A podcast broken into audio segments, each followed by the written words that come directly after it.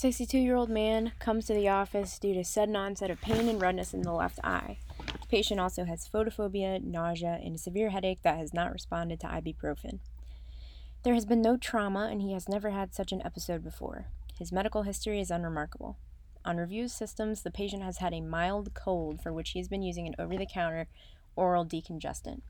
Physical exam, exam shows a non reactive, mid dilated left pupil. The eye appears red with conjunctival flushing.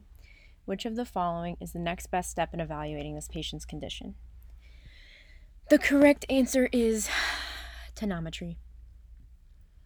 This patient with headache, nausea, eye pain, and a non reactive mid dilated pupil has typical features of acute angle closure glaucoma, possibly precipitated by decongestant use.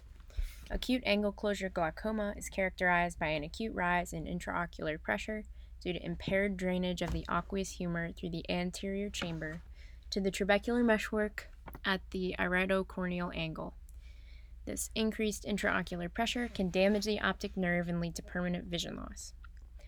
Acute angle closure glaucoma can be triggered by pupillary dilation, such as in low ambient light, or certain medications like decongestants and anticholinergic drugs in patients with predisposing anatomy. Symptoms include acute eye pain, headache, nausea, diminished vision, and halos around lights. Exam shows a non reactive and mid dilated pupil, conjunctival redness, and corneal opacification. Urgent ophthalmologic consultation is indicated in suspected angle closure glaucoma. The gold standard for diagnosis is gonioscopy, which uses a specialized prismatic lens with a slit lamp to visualize the iridocorneal angle. An ocular tonometer measures the intraocular pressure and can provide additional information if ophthalmologic consultation is not immediately available. The device is placed against the cornea, quantitated pressure is applied, and the resulting indentation is measured.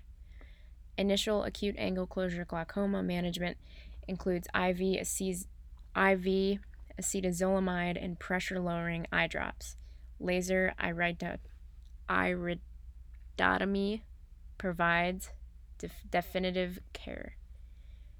So, initial management of acute angle closure glaucoma includes IV acetazolamide and pressure lowering eye drops. Laser iridotomy provides definitive care.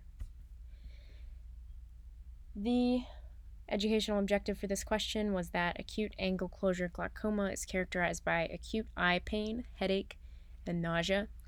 Signs include conjunctival erythema, corneal opacification, and a mid dilated pupil.